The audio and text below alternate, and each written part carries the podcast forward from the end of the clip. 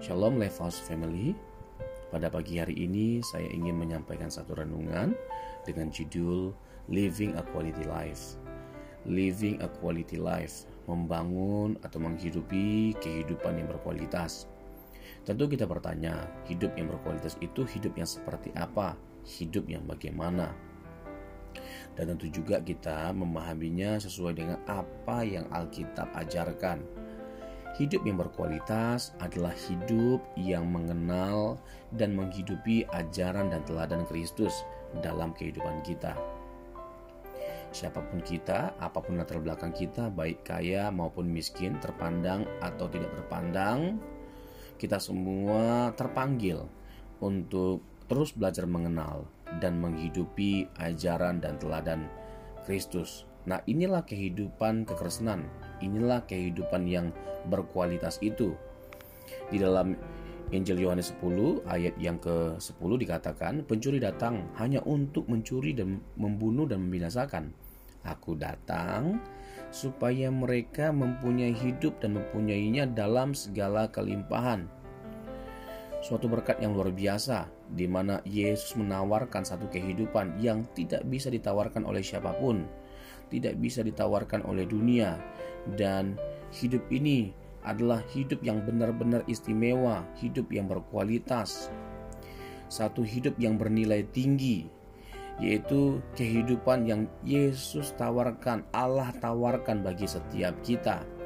Kehidupan yang kita cari, kita pergumulkan, kita perkarakan selama ini dan akhirnya diberikan oleh Tuhan melalui anaknya yang tunggal kata zoe dalam bahasa asli dalam bahasa Yunani kata hidup itu kata zoe artinya eternal life.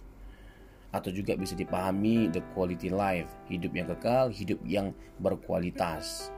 Jadi Yesus menawarkan satu hidup yang sangat luar biasa indahnya.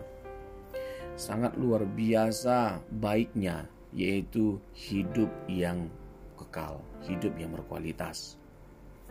Ayat ini nggak ada hubungannya dengan hal-hal yang bersifat lahiriah atau material seperti kekuasaan, kenamaan, kekayaan, popularitas, kenamaan, dan lain sebagainya macamnya. Tidak ada hubungannya dengan semuanya itu. Jadi kita jangan salah memahami ayat ini karena konteksnya berbicara tentang Tuhan kita Yesus Kristus yang mengidentifikasi dirinya sebagai gembala yang baik. Perjanjian lama mengidentifikasi gembala yang baik itu adalah Allah atau Yahweh.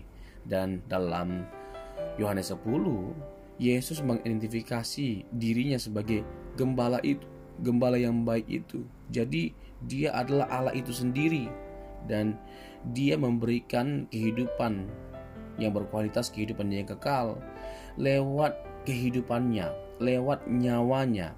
Ayat yang ke-11, Yohanes 10, ayat yang ke-11, Akulah gembala yang baik, gembala yang baik memberikan nyawanya bagi domba-dombanya. Jadi bagaimana Tuhan kita Yesus Kristus memberikan hidup yang berkualitas itu, hidup yang kekal itu bagi setiap kita, yaitu dengan dia mempersembahkan nyawanya satu cara yang begitu luar biasa yang membuat kita terkagum dan takjub.